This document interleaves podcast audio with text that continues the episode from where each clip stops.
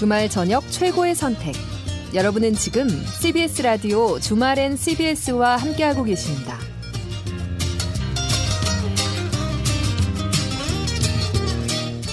네, 주말엔 씨비에스 이 부 시작했습니다. 간추린 뉴스 몇 개 전해드리죠. 윤석열 대통령은 내일 국회 추경안 시정연설에서 초당적 협치 메시지에 초점을 맞출 예정입니다. 대변인실은 언론 공지를 통해 시정연설에서는 위기 극복을 위한 국회와의 초당적 협력과 협치를 통한 위기 극복 등이 주요 키워드라고 전했습니다. 이번 메시지는 지난 십일 취임사에서 통합이란 메시지가 없었다는 지적과 여소 야대 국면 등을 의식한 것으로 보입니다. 더불어민주당이 성비위 의혹을 받는 박완주 의원을 이번 주 국회 윤리특별위원회에 제소할 방침입니다. 육 일 지방선거를 앞두고 터진 대형 악재인 성비위의 파장을 최소화하기 위해서 후속 조치를 서두르는 것으로 해석됩니다. 다만 윤리특위의 징계 결정까지는 시간이 한동안 걸리기 때문에 실효성에 대한 의문이 여전히 남습니다. 정부가 부동산 시장 정상화를 위해 대출 규제 완화를 추진하고 있지만 오는 칠월로 예정된 개인별 총부채 원리금 상환 비율 디에스알 강화 조치는 그대로 시행할 방침입니다. 이는 주택담보대출 비율과 더불어 개인별 디에스알 규제까지 완화할 경우 돈을 갚을 능력을 초과한 대출이 이루어져 결과적으로 가계부채의 뇌관을 건드릴 수 있다는 우려 때문입니다. 새 정부가 들어서면서 디에스알을 완화하거나 더는 강화하지 않을 것이라는 전망이 제기됐지만 금융위원회 등 정부 부처는 오는 칠월부터 개인별 디에스알 규제 대상을 총 대출액 일억 원 초과 차주로 확대하는 조치를 예정대로 실시할 계획입니다. 우크라이나 전쟁에 의용군으로 참여한 이근 전 대위 측이 부상을 당한 것으로 전해졌습니다. 이 씨 측은 자신의 유튜브 채널 게시글을 통해 이근 전 대위가 최근 적지에서 특수정찰 임무를 지휘하다가 부상을 당했다며 현재 군 병원으로 이송됐다고 밝혔습니다. 이 씨는 지난 삼월 칠일 의용군으로 참전하기 위해서 우크라이나로 출국했다고 밝힌 바 있습니다. 이상은 경향신문 제휴 씨비에스 노컷 뉴스였습니다. 알렉사의 원더랜드 주말엔 씨비에스 이 부 첫 곡으로 보내드렸습니다. 이 곡이 미국 지상파 방송사 서바이벌 음악 프로그램인 아메리칸 송 콘테스트에서 우승을 차지한 곡이라고 하는데요. 어, 이 콘테스트 컨셉이 재밌네요. 이제 미국 오십일 개 주 대표 가수들이 한 명씩 나와서 뭐, 네브래스카 대표, 유타 대표 이렇게 한 명씩 나오지 않았겠습니까? 근데 여기 이제 마이클 볼튼 같은 가수도 포함이 됐고 그래서 이제 송 콘테스트를 벌인 거예요. 근데 이 알렉사가 오클라호마주 털사 출신지인데 어, 우승을 차지했다고 합니다.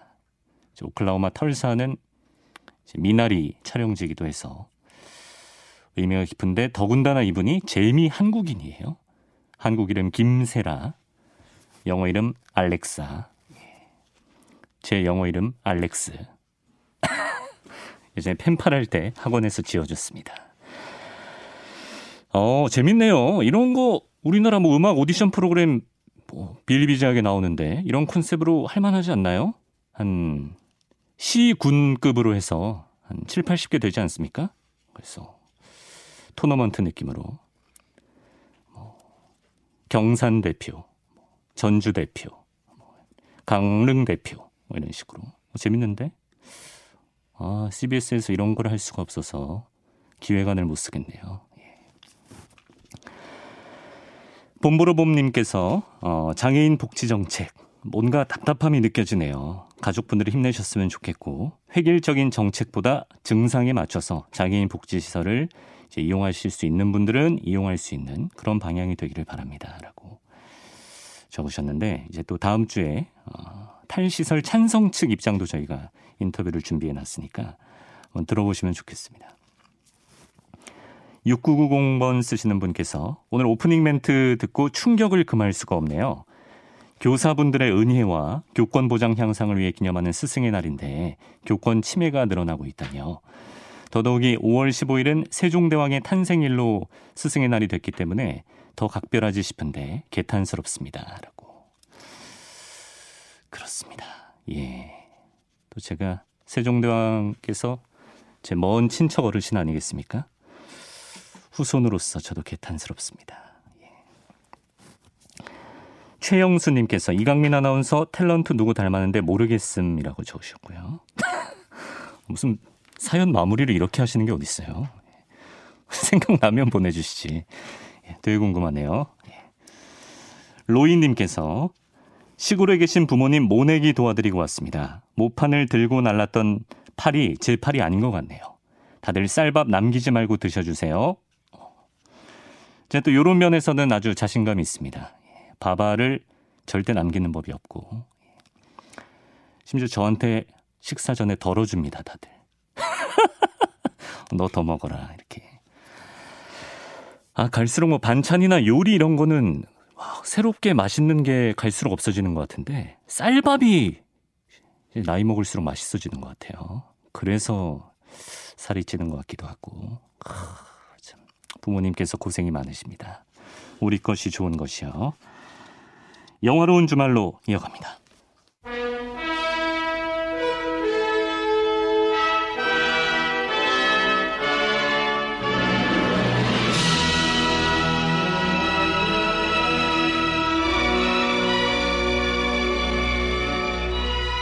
영화로운 주말 대체 불가능한 매력 최민석 소설가와 함께합니다. 어서 오세요. 안녕하십니까. 딱히 어, 대체할 필요성을 못 느끼면서 아니, 괜히, 지난주에 최민석 작가가 괜히 공지사를 받은 최민석입니다. 왜 저기 수식어 안 붙여주냐 이렇게 약간 항의성 볼멘 소리를 좀 하지 않았습니까? 아 제가 그랬나요? 예. 감히? 아, 왜 이제는 수식어를 나한테 안 붙여주냐? 아 제가 지난주에 조금 교만했군요. 아, 아닙니다. 아, 아닙니다. 교만은 저도 성... 조금 책임을 그... 느끼고 혹시 교... 뭐 인터넷에 네. 건덕지 같은 게 있나 포털에서 네. 최민석 검색을 해봤는데 이천십삼 년 연합뉴스 기사 제목 대체 불가능한 매력 소설가 최민석 이런 게 있었고 이천십칠 년 기사에서는 실천하는 대충주의자 소설가 최민석 이런 제목의 기사들이 있더라고요. 이거는 뭐 네. 본인이 요구한 수식어가 아니요, 아니요. 전혀 그렇지 아... 않고요. 그, 그 기자님들이 그렇게 붙여준 겁니다. 네. 십 년 전에는 이런 매력이 또 있으셨군요. 그 벌써 십 년이나 됐나요? 네, 이천십삼 년이니까. 아 그렇군요. 아... 참 송구하네요. 예, 빨리 오늘은 빨리 영화 얘기로 들어가야겠네요. 부끄러워서. 최근 몇 년 동안은 뭐 강연회 소식, 신간 소식 이런 것밖에 없고 뭐 이렇게 기사 제목 붙여주는 네. 기자분들이 안 계시더라고요. 요즘 인터뷰 요청도 없어서 뭐 그렇습니다. 네. 네. 방송가의 꺼지지 않는 블루칩 최민석 소설가와 함께하겠습니다. 이번 주는 어떻게 개봉관의 하수인으로 살았나요? 아니면 오티티 서비스의 노예로 살았나요? 개봉관의 하수인으로. 어, 오랜만에 극장나들이 네. 네. 뭐 제 끌리는 모습을 영화... 찾았습니다. 끌리는 영화가 있었나요? 이번 주에는 역사 덕후라면 지나칠 수 없는 영화가 한 편 개봉을 했습니다. 어. 제목은 바로 민스미트 작전입니다. 민스미트 작전. 네. 어떤 영화인가요? 제이 차 세계대전 당시에 영국군, 영국군이 실행한 기만 작전인 민스미트 작전을 영화한 어, 영화로 만든 작품이고요. 감독은 미스 슬로운, 셰익스피어 인 러브 등을 연출한 학구파 존 매든 감독입니다. 음, 학구파라고 불리는 감독입니까? 그 영화를 보시면 아시겠지만 연출한 작품들이 대부분 문학 작품 같아요. 오. 그래서 영화를 보면서도 한 권의 책을 읽는 듯한 기분이 듭니다. 음. 뭐 아까 제가 잠깐 말씀드렸는데 그 셰익스피어 인 러브를 연출했다고 했잖아요. 예. 근데 이 작품이야 원래 셰익스피어니까. 그렇죠. 극작가인 셰익스피어를 주인공으로 해서 어, 당연히 영화가 문학적인 분위기가 풍겨 나오는 게 뭐 당연한 거겠고 음, 네. 오늘 작품 민스미트 작전에서는 요원 한 명이 자신들이 실행하는 이 작전을 계속 글로 씁니다. 오. 그래서 자기가 쓰는 문장을 직접 나레이션으로 읊기도 하고 오. 실제로 작품 속에 수많은 요원들이 네. 부업으로 소설을 써요. 그 소설가들이 되게 많이 나와요. 그러니까 정보 요원에서 예. 근무하는 그 군인 출신의 요원들인데 아, 아니면 뭐 뛰나요? 그렇죠. 예. 아니면 뭐 현직 군인인데 예. 만나면 이럽니다. 아 최근에 탈 최근에 예. 탈고하셨다면서 뭐 이러고 막 서점에 어. 나온 무슨 책 잘 읽었습니다. 뭐 이래서 예. 그 영화에 나오는 주요 등장인물 중에 한 명이 예. 아니 여기서 소설가 아닌 사람은 나밖에 없어? 이런 말을 그 대사로 할 만큼 어. 그 작품이 굉장히 글을 쓰는 사람들이 많이 등장을 합니다. 심지어 관객 중에도 소설가가 있었어요. 그렇죠. 그걸 소설가인 네. 제가 봤죠. 그러면서 야, 나, 나도 열심히 안 쓰고 있는데 군인들이 더 열심히 쓰네. 그렇게 반성을 네. 했죠. 어쨌든 이 존 매든 감독이 그 존 매든이군요. 네. 존 매든 감독이 문학을 굉장히 좋아하나 봅니다. 네, 제가 그래서 궁금해서 프로필을 보니까 실제로 전공이 영문학이더라고요. 어. 그래서 이제 뭐 그 문학에 대한 애정이 좀 있는 것 같고요. 네. 아무튼 주인공은 영국이 사랑하는 어, 영국의 국민 배우죠. 콜린퍼스. 콜린퍼스. 네, 아. 약간 영국의 안성기. 유케이 안성기다. 예, 네, 유케이 안성기. 예. 네. 알겠습니다. K 콜... 콜린퍼스는 안성기, 어. 아, 유케이 콜... 안성기는 콜린퍼스. 어, 누가 위죠? 연배가 아, 그래도 그... 안성기 씨가 위가 아닌가? 그렇죠. 나이는 아, 안성기 배우가 예. 더 많을 겁니다. 예. 예. 근데 제목이 민스미트 작전인데 이거 무슨 뜻이에요? 그 민스미트는 그 민스 영어로 이제 다지다 그렇죠. 다잖아요. 네. 미트는 고기고, 그러니까 그 영국 음식인데 전통 음식인데 네. 다진 고기에 뭐 잘게 썬 사과, 그다음 건포도, 음. 그리고 기름 향료, 아 향료 이런 걸 섞어서 만든 음식입니다. 다진 고기에 사과, 건포도를 약간 뭐 동그랑땡 이런 건데. 유케이 동그랑땡. 예, 예 유케이 동그랑땡. 예. 예. 근데 이게 되게 커요. 음. 아무튼 그래서 이 작전에서는 그 독일군을 유인하는 미끼 이런 뜻으로 민스미트라고 붙인 거죠. 아. 그런데. 어, 정리를 하자면 이게 작전이 이제 미끼 작전이잖아요. 네. 독일인 어, 독일군들이 이걸 물어라 네. 그런 뜻으로 붙인 건데 그렇다고 뭐 그냥 너무 직설적으로 오퍼레이션 베이트 이렇게 그냥 붙여버리면 어. 이게 작전명이 적한테 흘러갔을 때 네. 눈치챌 수 있잖아요. 작전명은 비유적으로 가야죠. 그렇죠. 네. 그래서 이제 어, 동그랑땡 작전 뭐 이렇게 붙인 것 같고요. 민스미트 작전 예. 이게 영화 제목이고 네. 아무튼 정리를 하자면. 이 민스미트 작전은 이제 고유명사가 됐는데 적의 시선을 따돌리기 위한 기만 작전이고 음. 이게 현재는 세계 각국의 사관학교에서 빠짐없이 가르치는 최고의 첩보 작전 중에 하나라고 아, 지금도? 합니다. 네, 그렇게 오. 자리를 잡았다고 해요. 그렇군요. 흥미롭네요. 민스미트 작전. 줄거리로 바로 가볼까요? 네. 오늘 영화는 실제로 있었던 작전을 거의 그대로 재현을 했습니다. 등장인물도 거의 모두 실존 인물들이고요. 그래서 영화의 줄거리와 실제 사건이 그 싱크로율이 굉장히 높아요. 아. 그래서 제가 뭐 우리 또 시사 프로고 그렇기 때문에 이럴 때만 뭐 갖다 붙이기시거든요. 예. 그렇죠. 갖다 붙이기 좋죠. 예. 그래서 실제로 있었던 사건 이야기를 어, 대신 들려드리겠습니다. 아. 줄거리와 같다고 봐도 무방합니다. 오늘은 약간 좀 신비한 티비 서프라이즈 느낌으로 네 예.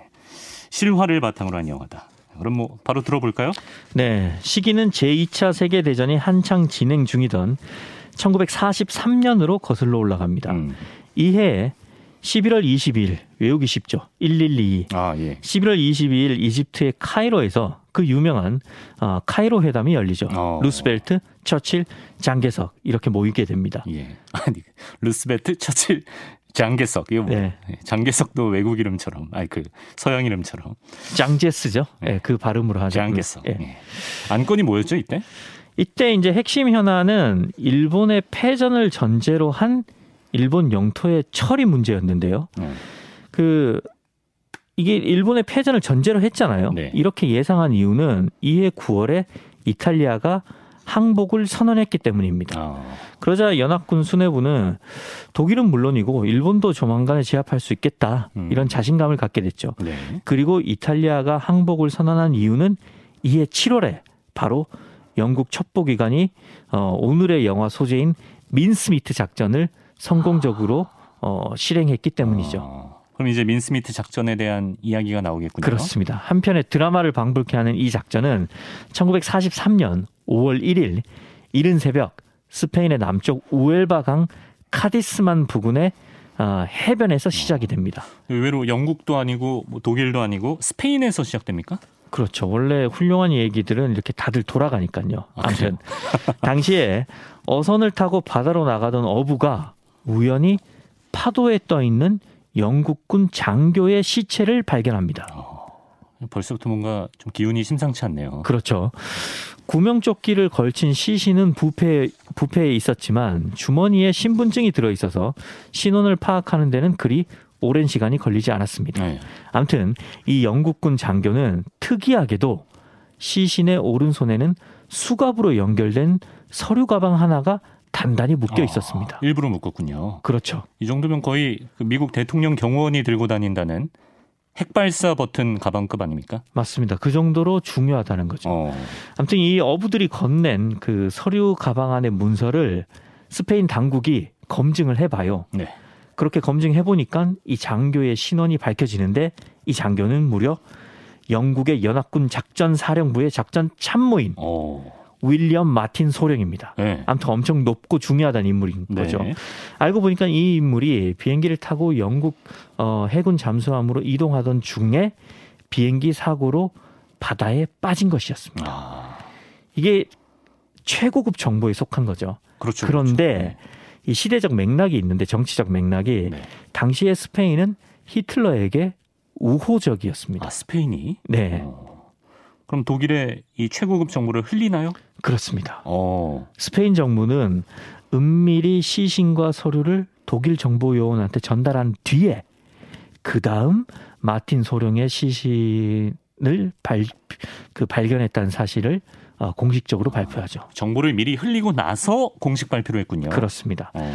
아무튼 마틴의 시신을 발견했다는 스페인 정부의 발표에 영국 정부는 매우 흥분한 모습을 보입니다. 어. 그러면서 시신과 서류, 서류를 즉각 반환해달라고 요구를 하죠. 네.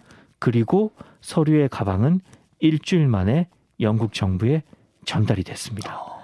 그런데 그런데 뭡니까? 영국 첩보국으로 어, 온 서류는 겉으로 보기에는 봉투를 개봉한 흔적이 없습니다. 네. 하지만 정밀 검사를 해보니까 봉투가 개봉된 적이 있었다는 사실이 확인됐습니다. 아. 그렇습니다. 독일 정보 요원이 이미 모든 문서를 사진으로 찍어서 베를린에 보냈던 겁니다. 네. 그리고 영국 정보부는 이 사실을 확인하고 환호성을 지릅니다. 환호성을 질렀다고요? 네. 비밀이 누설됐는데? 바로 민스미트 작전의 첫 단계가 성공했기 아, 때문입니다. 이게 다 계획이었군요. 그렇습니다. 이 작전은 영국군 장교로 위장한 시체에 독일군의 시선을 돌릴 정보를 매달아 놓은 교묘한 계책이었던 아, 겁니다. 고도의 수싸움입니다. 예. 그럼 그 시신은 실제로 영국 장교가 아니었겠네요? 아니었습니다. 이 시신의 정체는 원래는 행려병자였습니다. 아. 그리고 익사한 사체의 얼굴은 상했지만 이 그 시신 그러니까 장교가 갖고 있던 편지의 잉크가 물에 번지지 않은 거 네. 이거 이상하죠. 그렇죠. 그렇죠. 이건 사실 영국 정보부가 미리 편지에다가 화학약품 아. 처리를 해뒀기 때문입니다. 아 그걸 왜 눈치 못 챘을까요? 독일에서. 어 이거 뭔가 이상한데. 그래서 그거를 눈, 독일이 눈치챌 것이다. 네. 그래서 처음부터 이게 기밀 문서이기 때문에 음. 이 물에 빠질 걸 대비해서 아, 어, 처음부터 이런 종이, 어, 종이를 어. 쓴다면서 막 그런 사연을 막 이렇게 스토리텔링을 해놔요. 아, 수싸움이. 네. 아무튼 그럼 이 모든 그 작전이 누구의 머리에서 나왔냐? 네. 바로 오늘의 주인공인 어, 콜린, 어, 유케이 안성기, 유케이 안성기, 네, 콜린퍼스가 네. 어, 역할을 맡은 해군 정보장교 몬테규 중령의 아이디어였습니다. 아, 그래서 그렇게. 치밀하게 준비를 해서 일부러 사체를 스페인 쪽으로 흘려보낸 거군요. 그렇습니다. 비행기를 타고 가다가 추락한 것처럼 꾸몄지만 사실은 잠수함을 타고 비행기를 탄 적이 없어요. 아. 처음부터 잠수함을 타고 스페인 근처에 가서 그 그때의 일기예보랑 모든 정보를 유속이랑, 종합해서 예. 예, 조류까지 다 계산한 다음에 사체를 스페인 인근 해역에서 일부러 방류를 한 거죠. 아. 다 흘러가게끔. 동그랑땡을 던지듯이. 그렇죠. 예. 예. 받아 먹어라. 그러니까 이유는 아까 설명드렸지만 스페인은 표면상으로는 중립을 선언했지만 네. 뒤로는 독일, 이탈리아와 친밀한 관계를 음. 유지하고 있었기 때문입니다. 그것도 이미 꿰뚫고 있었던 네. 거예요. 분명히 이게 독일로 갈 것이다. 알았던 거죠. 그렇죠. 그래서 몬테규는 한 행려병자의 시신을 구해다가 윌리엄 마틴이라는 가짜 이름을 붙인 다음에 네. 가짜 기밀 문서가 담긴 가방을 손에 수갑으로 채웠던 거죠. 네.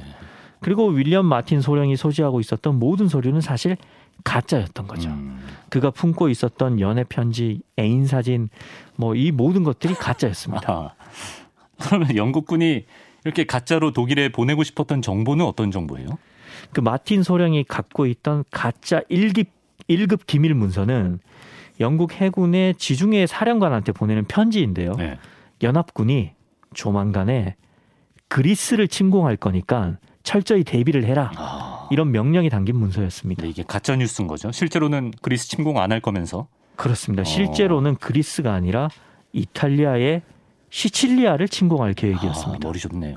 이 가짜 문서 때문에 나치군은 어, 독일 나치군은 착각을 해서 네. 원래는 시칠리아에 대규모 병력을 대기시키고 있었거든요. 네. 야, 시칠리아가 아니다. 그리스로 간다. 어. 그래서 그 병력을 다 빼서 그리스로 옮겨버립니다. 네. 그리고 병력이 옮겨, 어, 옮긴 후에 어, 영국군은 연합군과 함께 이탈리아 아, 시칠리아에 손쉽게 상륙을 해서 이탈리아를 점령하고 네.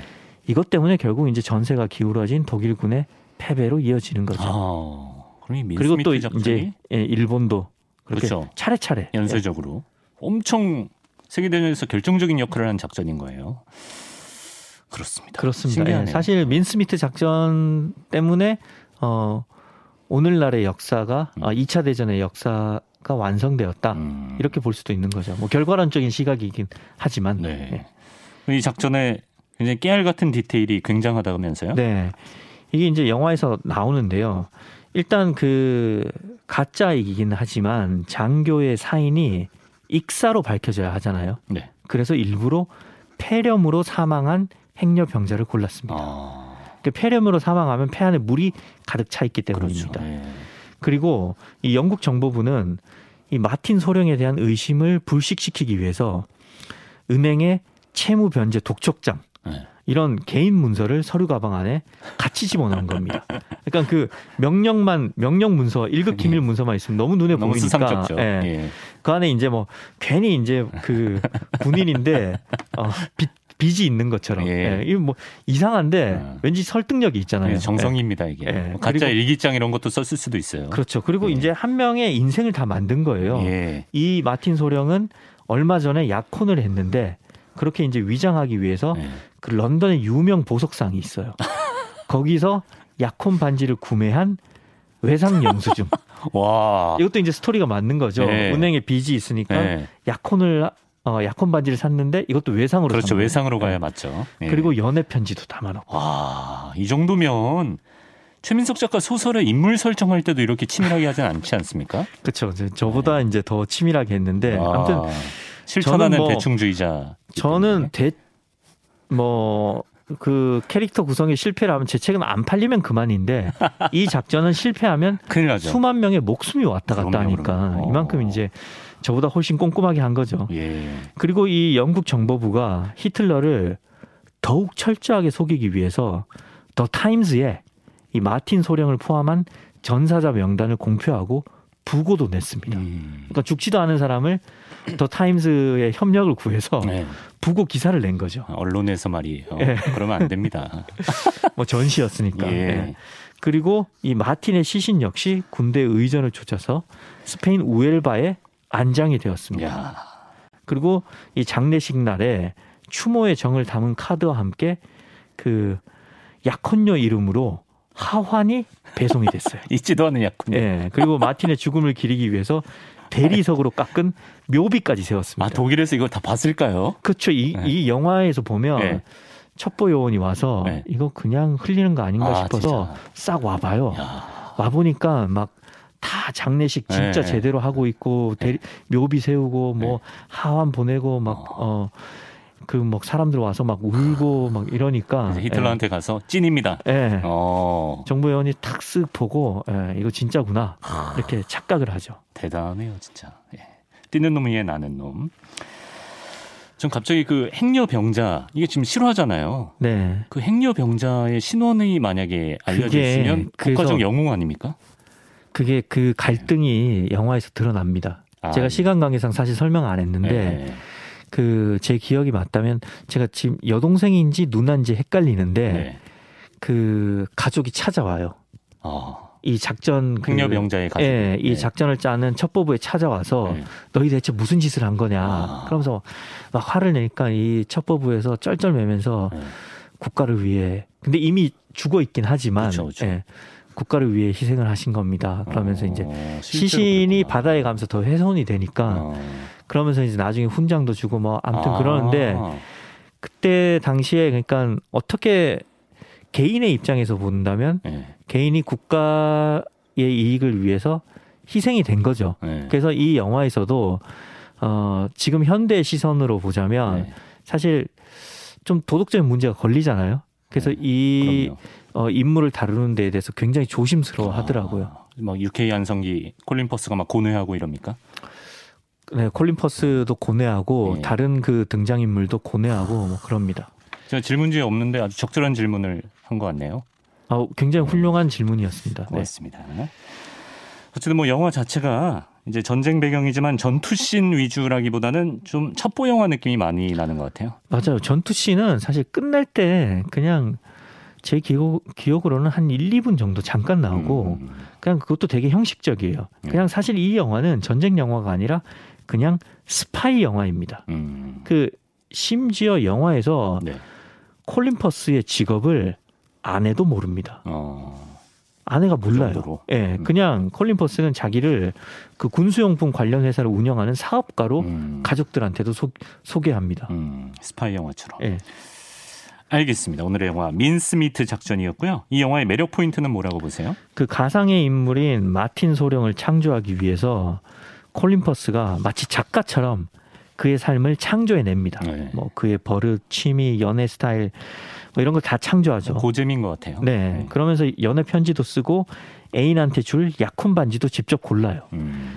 그러면서 이거를 그 시험해볼 여직원, 네. 그러니까 여직원을 그 마틴 소령의 가상의 애인으로 상정을 하고 네. 서로 시뮬레이션 게임을 펼쳐요.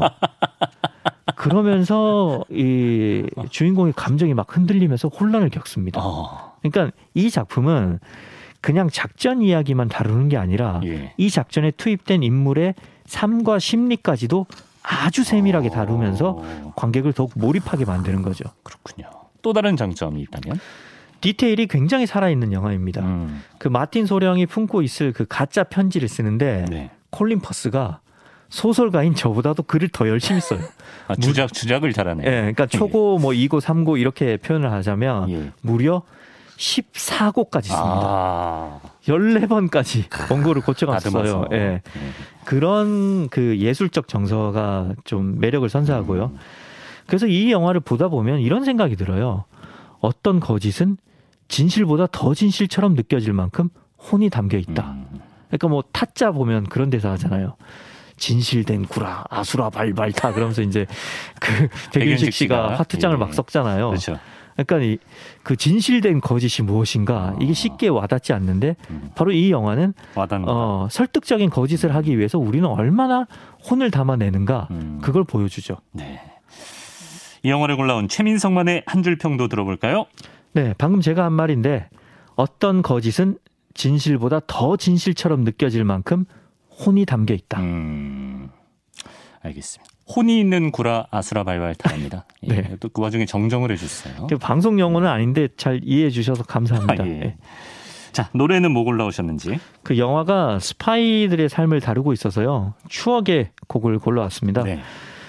이게 그, 그 옛날에 앨범으로 나올 때는 네. 한글로 이렇게 쓰여 있었어요. 벤처스. 어. 그러니까 영어 발음은 벤처스인데 아, 한글로 옛날에 벤처스, 아. 네, 또 벤처스 이렇게 쓰여 있었습니다. 네네. 벤처스의 시크릿, 아, 시크릿 에이전트맨, 네, 비밀 요원 들려드리면서 저는 물러나도록 하겠습니다. 시크릿 에이전트맨 듣고 최민석 수술과 다음 주에 만나겠습니다. 고맙습니다. 고맙습니다. 발길 따라서 걷다가 바닷가 마을 지날 때 우리의 일상으로 떠나는 색다른 여행 김시덕의 완행 문헌학자 김시덕 박사와 함께합니다. 어서 오십시오. 안녕하십니까. 이제 오늘 부산 여행을 본격적으로 예. 우리가 해보는 거죠. 오늘 해운대 핵심을 보고 어. 이제 해운대에서 좀 더 시내로 들어가려 합니다. 아, 제가 부산을 못 가봤어요. 한 번밖에 어? 못 가봤어요. 어. 어렸을 때. 기억 안 나시겠어요? 네, 좀 뭐 해운대 막 사람 많은 것도 싫어하고. 아, 그렇죠. 네, 그래서 딱히 가보지 못했는데. 돈을 버셔서 그 저기 동백섬에 있는 호텔로 들어가셨죠. 아, 돈을 벌어야 되기 때문에 예, 시간이 좀 많이 필요합니다. 비싸다고 합니다. 예. 자, 그래서 어떤 맥락으로 우리가 예. 여행을 떠나볼까요? 오늘은 지난 시간에 이어서 기장을 살짝 볼 거고, 음. 그 다음에 남쪽으로 내려와서 해운대를 볼 거고, 예. 그다음에 왼쪽에 있는 광안리 쪽을 살짝 볼 거고 아. 그리고 빠이빠이 할 겁니다. 아, 광안리까지 가서. 네. 그럼 기장부터. 네. 네. 기장을 지난 시간 몇 번에 말씀드렸었는데 네. 하나 놓친 게 있어서 말씀드리고 싶습니다. 음. 기장에 가시면은 일광광산이라고 하는 어. 피해 광산이 있어요. 네. 이게 일제 때 운영되던 광산인데 어. 여러분들 아마 그 일제 때 홋카이도라든지 이런 데로 징용된 사람들 말씀 많이 들어보셨을 거예요. 아, 그럼요. 예. 이 경우는 조선인인데 조선 내부로 징용된 거예요. 아. 그러니까 징용자가 태평양에 조금만 간 게 아니라 네. 전라도 뭐 영암이라든지 아. 이런 곳으로도 동, 동원이 됐습니다. 우리나라 안에서도, 안에서도. 이렇게 노역에 시달렸던 분들이 계시군요. 그렇죠. 그 국내, 그 국내 징용이라고 그러는데 예. 그중에 대표적인 곳이 이 기장의 일광광산이고 어. 가보시면 지금 산골마을입니다. 마을인데 그 당시에 사무소라든지 건물이 그대로 남아있어요. 네. 그 저는 못 찾았는데 그 광산이 일제 때 운영될 때 산신을 모시는 뭐, 뭐, 뭐 기념탑 같은 것도 있다고 그래서 네. 기회가 되시면 한번 찾아보셔도 좋을 것 같습니다. 아, 못 찾으셨군요. 좀 못 찾았습니다. 아, 박수님은. 마침 그 이장님이 그런 거 좋아하신다고 하는데 네. 마침 이장님이 다른 노역에 동원되신 것 같아가지고 동네 뭐 마을 가꾸기에 가셔가지고 아, 못, 못 뵀습니다. 예. 아, 이장님의 도움을 좀 빌려서. 예, 빌리, 빌리시면 좋을 것 같습니다. 아, 아니 그러면 국내 징용을 네. 했던 분들은 좀 사정이 나았을까요? 아무래도 일본이 패, 일본이 이제 정부가 좀 그런 게 네. 패전한 다음에 자국민도 버리고 네. 외국인도 버렸어요. 중국인, 조선인도. 어. 그래서 그거 타면은 이분들은 어쨌든 고향을 갈 수 있는 거니까. 어. 그, 그나마. 뭐, 그나마. 하지만 노역의 강도는 혹독했겠죠. 강도는 똑같이 혹독했을 네. 겁니다. 이게 보면 일본이 광산, 뭐 군함도 문제도 나오지만 네. 일본 자국민을 먼저 동원했었어요. 메이지 때부터. 아. 유명한 게 홋카이도의 도로들이 국도들인데 네. 거기는 쇠사슬 길이라 부릅니다. 그 죄수들을 쇠사슬을 묶은 채로 이렇게 공사시키다가 아, 죽으면 그냥 묻었어요 거기다가. 아. 그래서 지금 파보면 쇠사슬이 나고 뼈가 나와요. 에이. 그러다가 죄수가 없어지니까 일본 내부에서 아. 사기 임용 취업을 시키고 에이. 일본인이 없어지니까 조선인을 임용하고 아. 안 되니까 중국인까지 동원하게 되는. 그렇군요. 그런 속에서 군함도가 있습니다. 네, 네. 그런 것 중에 국내는 그래도 고향을 음. 가셨을 것 같습니다. 음. 일광광산, 일광광산. 일광광산을 이제 기장에 있는 곳인데 그렇습니다. 알려주셨습니다. 그럼 이제 넘어가나요? 예, 넘어옵니다. 예, 어디로 가나요? 그 기장에서 아마 바닷가를 따라오시면은 지난 시간에 말씀드린 청사포라든지 음. 해운대로 올 수 있고. 아, 청사포 기억하라고. 네, 청사포 예. 좋은 곳입니다. 예, 예. 거기 회가 싱싱하단 말은 아주 유명하더라고요. 아, 해운대에서 드실 바에는 청사포에서 드시라. 청사포로. 아. 네. 제가 개인적으로 아주 어릴 때 인상이 깊어서 네. 그랬고 네. 한편으로 산 쪽으로 들어오면은 음. 반송이라는 데가 나와요. 해운대구 반송. 아, 여기가 다 지금 다 해운대구인 거죠? 다 해운대구, 해운대구 아, 넓습니다. 반송. 예. 예. 아마 여러분이 아시는 해운대는 바닷가 해운대인 거고. 그렇죠, 그렇죠. 해운대가 산이 깊어요. 아, 그래요? 저 북쪽으로. 오. 제가 군생활 이제 뭐 이십몇 년 지났으니까 말해도 되겠지만 네. 그 특수병과학교라고 네. 그러니까 일반 육군이 다른 게 아니라 특수 기술을 다루는 학교에서 있었어요. 음. 그게 해운대에 있었는데. 아, 그래요? 예, 해운대에 내리시면 커다란 산이 있습니다. 장산이라고 있습니다. 네. 산 넘어에 있었어요. 네. 군대가. 어. 바다가 안 보이겠죠. 그래서 잘 아시는군요. 예, 제 그렇습니다. 산으로 기억하는 해운대. 그렇습니다. 어. 근데 부, 제 친구가 편지 보내가지고 해운대 군, 군생활한다니까 네. 바다도 보고 좋겠다고 약 올리더라고요. 그렇죠. 매기는 거죠. 네, 매기더라고요. 예, 예. 그런 해운대라 네. 산속에 죄송합니다. 네, 괜찮습니다. 산속 해운대에는 부산의 빈민들이 철거당해가지고 음. 이쪽에 쫓겨난 게 있었어요. 어. 그걸 이제 반송동, 반여동 이런 마을이 있고 네. 그거를 죄송합니다. 아, 지금 그 맥인 친구 생각하시면서 약간 그렇습니다. 거꾸로 쏘시신 것 같은데 네. 예. 그런 거를 이제 부산에서는 정책 이주지라고 합니다. 정책 이주지. 예. 워낙 육이오 전쟁 터지고 나서 네. 피난민이 몰려들었잖아요. 아, 그렇죠. 그 대체로 이제 부산항이라든지 영도라든지 모였는데 네. 이쪽을 아무래도 개발하고 싶으니까 부산의 경계로 쫓아낸 거예요. 음. 왼쪽은 낙동강, 오른쪽은 해운대. 음. 그 중에 하나가 제일 유명한 데가 그 반송동. 아. 그래서 해운대 분들 또는 부산 분들도 이런 게 있다는 걸 모르시더라고요. 이런 지역이 있는 거를. 음. 여기 사진 보내주신 거 홈페이지에 올려드렸는데 네. 반여동 정책이지 지역이도 그쪽인 거죠? 어. 반여동은 반송보다는 조금 낫다고 상황이. 어. 네. 그래서 가보시면 건물들이 네. 그냥 틈없이 빼곡하게 들어차 있는 상태. 음. 그 뭐냐 저 건폐율이라고 전체 넓이에서 집을 어디까지 채울 것이냐 문제. 음. 백 퍼센트에서 구십 퍼센트까지 집 채우니까 음. 거의 마당이 없는 상태고 음. 용적률 사백 퍼센트로 꽉꽉 채우는. 아. 가보면 숨이 막혀요. 이렇게 사람이 사는구나라는 느낌이 받는. 아, 아직도 아직도 고스란히 느껴지는. 서른 개쯤 만들어졌는데 지금 열 몇 개가 남아 있으니까. 아. 제 지인인 그 기자분이 그 사하구 쪽에 정책 이주지에서 근처에 살았는데 네. 사진 보여드렸더니 네. 어릴 때하고 똑같은 모양인데 네. 그냥 거기에 저 노인용 휠체어가 늘어난 것 같다고. 어... 평생 그걸 못 떠나고 그냥 사시는 거예요. 계속 계시다가 음. 이제 늙어버리신. 어. 부산에서는 그런 사정도 모르고 그냥 저 가난한 동네 음. 저쪽 애들하고 뭐 만나지 말고 뭐 이런 취급을 받는. 아, 부산에서 사정을 몰라요? 부산 일반 시민이 네. 그쪽으로 안 갑니다. 특히 반송 반여 쪽은 네. 꽤 깊숙한 데 있어서. 어.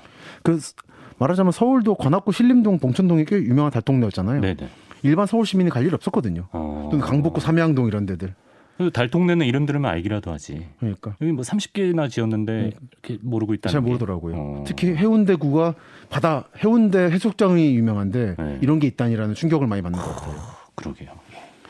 어쨌든 이제 피난민 분들이 여기 이제 이주를 예, 하면서 그렇습니다. 또 아니면 월난민들이라고 그렇죠, 볼 수가 있는데 여기 자료 보니까 또 다른 의미의 월남민들이 그렇죠. 이쪽에 있었다. 그 우리가 월남전이라 부르는 베트남 전쟁에서 남쪽이 망했잖아요. 네. 그 보트 피플이 된 분들이 일부 부산으로 왔습니다. 베트남 분들이요? 베트남 분들이 많이 왔었어요. 아, 그 당시에 그게 됐, 난민 수용이 됐어요? 일부 했었죠. 아, 한국이 그래요? 참전됐기 때문에 어... 일부 책임을 지고 수용한 것 같아요. 어... 그래서 그분들도 월남민인 거죠. 그렇죠. 월남민? 두 월남민. 월남민이 있는 거죠. 다 같은 동네인 거죠? 같은 동네입니다. 오. 그래서 해운대 반, 반여동 끄트머리에서부터 천천히 길을 따라 내려오면 네. 처음에는 정책이주지 월남민들이 있고 음. 좀 내려오면 그 시형아파트를 많이 세웠어요. 부, 부산이. 아 그래요? 칠십, 칠십구 시형아파트, 팔십 시형아파트 해가지고 음. 그 드린 자료에는 이십오 쪽입니다만 아, 예. 그런 시형아파트들이 지어져가지고 음. 이제 정식 유지보다는 조금 더 안 상황이지만 음. 역시나 뭐 대충 지어가지고 좀 살기 어려운 그래서 재건축을 해야 되는데 음. 시형 아파트들을 먼저 하고 정식 유지는 아직 건축을 못 하고 있어가지고 보내주신 여기 베트남 난민보호소 사진 보면 거의 네. 뭐 컨테이너 박스 느낌인데 그렇습니다. 여기 있다가 그러면 그 아파트로 아닙니다. 그거는 네. 이월이차 월남민은 한국 월남민인 거고 아, 예. 베트남 월남민도 다른 모양입니다. 아 그렇군요. 지금은 저희 피난민들 피난민 얘기입니다. 예, 예. 피난민과 이제 빈민 말씀드린 거고 아. 그렇게 이제 두 군데를 내려오면 네. 나오는 게 지금 아파트 단지로 바뀌었는데 네. 거기가 베트남 난민 수용소였어요. 아, 그게 이제 사진 속의 예. 이 장면이군요. 그게 지금 여러분이 아마 저기 광안리 가시면은 수영만이라고 네. 그 요트, 요트 경기장도 있고 아. 백스코 마린시티 있고 한 수영만. 네. 거기가 피난민 정착도 존이던 아. 거예요. 그래요. 근데 부산 사람들은 그걸 모릅니다. 이분들이 거의 한국 사람하고 접촉 안 하고 살다가. 네. 리복인가 그 의류회사 네. 그 사장이 돈을 줘가지고 네. 십몇 년 만에 호주로 이주를 시켰어요. 아. 결국 한국에 정착을 못하고. 그 사장님은 왜? 꽤, 꽤 그런 사람 많습니다. 아, 그래. 월남민들에 대한 그러니까 인도주의, 순전주의적인. 어, 예. 정말요? 그래서 보면은 하셨네. 칠십오 년부터 만들어졌는데 예. 구십삼 년에 호주로 가요. 이십몇 년 동안 결국 한국에 정착을 못한 거예요. 아. 그게 보면은 결국 통일을 공산 정 공산 쪽에 베트남이 했잖아요. 네. 이 사람들 감시를 많이 했대요. 아. 그런 게 좀 고달팠을 수 있겠네요. 그래서 결국 갔다고. 어, 어쨌든 이십 년을 살았는데 그래도 아직 거의 뭐 우리가 기억에서는 그렇습니다. 잊혀진 상황입니다. 제가 구십삼 년이면 고삼인데 네. 이걸 모르고 살았다는 게 최근에 공부하다가 어... 좀 약간 충격을 받았어요. 그렇군요. 이런 일이 있었구나. 그래서 박사님께서 네. 이제 남아있는 부산의 정책 이주지를 모두 답사한다는 개인적인 그렇죠. 목표를 갖고 그렇습니다. 계시다고. 지금 현재 진행형인 건가요? 그렇죠. 어. 부산은 중요한 도시고 음. 큰 도시라서 갈 때마다 블록 쪽에서 조금 조금씩 아, 보고 있습니다. 그때마다 저희도 좀 소식을 접할 수 있으면 좋겠습니다. 네. 아, 중요한 여기, 해수욕장 네. 얘기가 있죠. 그러니까 군침 도는 얘기가 있는데 예. 어, 해운대 해수욕장 이제 잘 아는 이미지인데 예. 여기 또 먹거리가 유명합니까? 그렇죠. 이거 요즘에 뜨고 있는 암소갈비 얘기를 하려고 합니다. 암소갈비? 이게 사십 년 정도 전부터 유명했던 예. 해운대 명물인 거죠. 아, 암컷소? 암소, 암소. 암소. 예. 예. 요게 오늘의 이제 핵심이죠. 오늘의 먹거리. 해운대 해수욕장이 언제부터 해수욕장이었는가? 어, 라는 문제. 궁금한데요. 네. 그러니까 한국인들이 과연 언제부터 바닷가에 가서 논, 논다는 습관을 들였는가라는 질문인 아... 거죠. 제, 제 얄팍한 상식 중에는 이제 일제 시대 때 일본인들이 해수욕장을 만들었다. 그렇죠. 최초의 해수욕장. 그렇죠. 송도라든지 네. 또는 서울에서는 뚝섬 해수욕장이 유명했죠. 아 뚝섬이에요? 뚝섬하고 노들섬이 유명한 해수욕장이었어요. 아 예. 그 당시 사람들은 한강에서 노는 것도 해수욕이라 불렀어요. 아 그러니까요. 어, 그 옛날에 구십 년대 한번 한국 기자들이 북한 들어간 일이 있었는데 네. 그때 이제 평, 평양 시민한테 인터뷰를 했거든요. 네. 올 여름 해수욕 어디로 가셨습니까? 했더니 네. 묘양산으로 갔다고. 그때는 비웃었어요. 남한 사람들이. 왜 해수욕장을 하는데 네. 강으로 가냐. 근데, 우리도 근데 그게 우리도 했던 거예요. 북섬에서 해수욕을 했던. 잃어버린 거죠. 그걸 기억을. 아, 그렇군요. 아, 마침 묘양산. 아까 뭐 짧은 것 같은데. 묘양산 해수욕. 그렇습니다. 예. 그래서 그렇게 하다가 이십 년대까지는 그냥 여기는 소나무숲이 우거진 해송이, 해송밭이었던 거죠. 음. 게다가 일본인들이 온천을 워낙 좋아하지 않습니까? 네, 그렇죠. 일본인들이 몸을 통, 탕치할 수 있는 온천을 발견한 거예요. 어, 해운대에서? 그게 해수, 지금도 해운대 어. 해수탕은 유명합니다. 아, 그래요? 아주 유명합니다. 오. 그래서 호텔도 생기고 그러는 거예요. 오. 그렇게 유명해졌고, 유교전쟁이 끝난 다음에 미군들이 일각을 차지하고 네. 군속 해수욕장으로 써요. 왜냐면은 지금도 그런데 온양이든지 보령 이런 데도 네.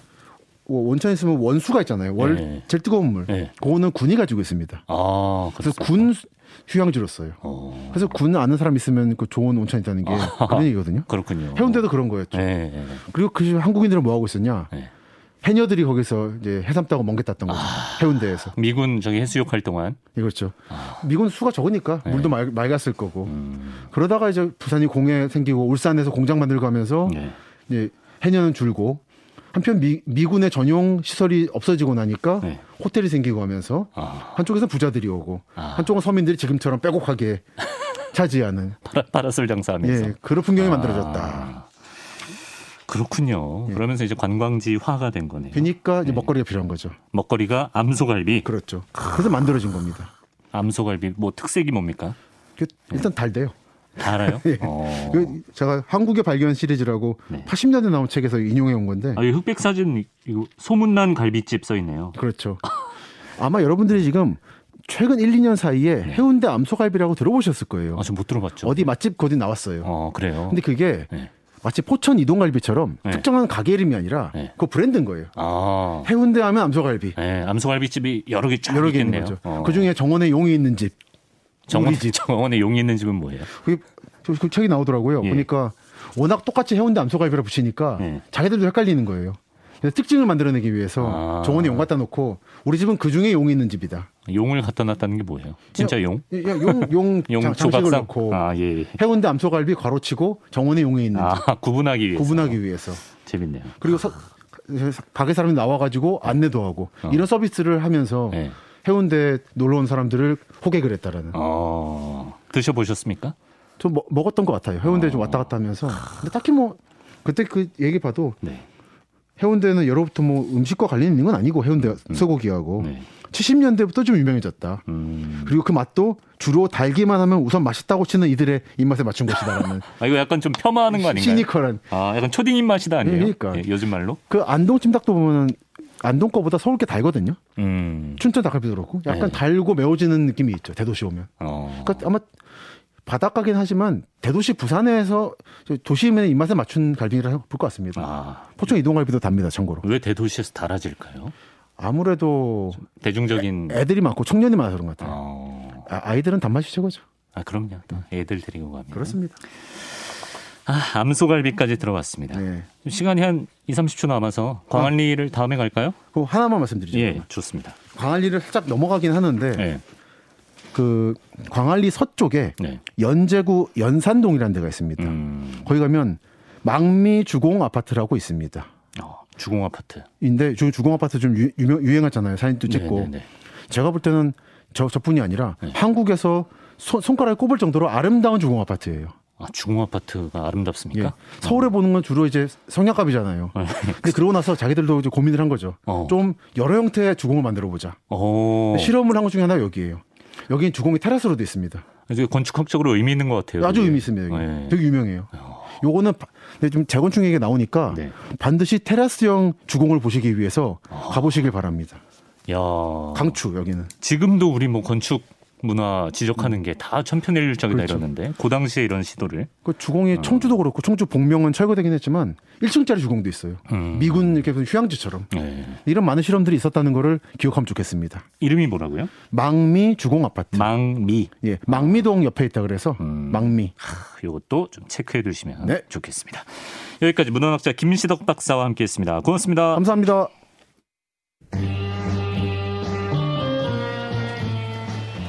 네, 주말엔 씨비에스 오늘 준비한 이야기는 여기까지입니다. 키보이스의 해변으로 가요 듣고요. 다음 주 토요일에 뵙겠습니다. 이번 주 토요일에 뵙겠습니다. 프로듀서 박상원, 기술 신정근, 장한결, 구성 김보경, 전 아나운서 이강민이었습니다. 함께해 주신 여러분 고맙습니다.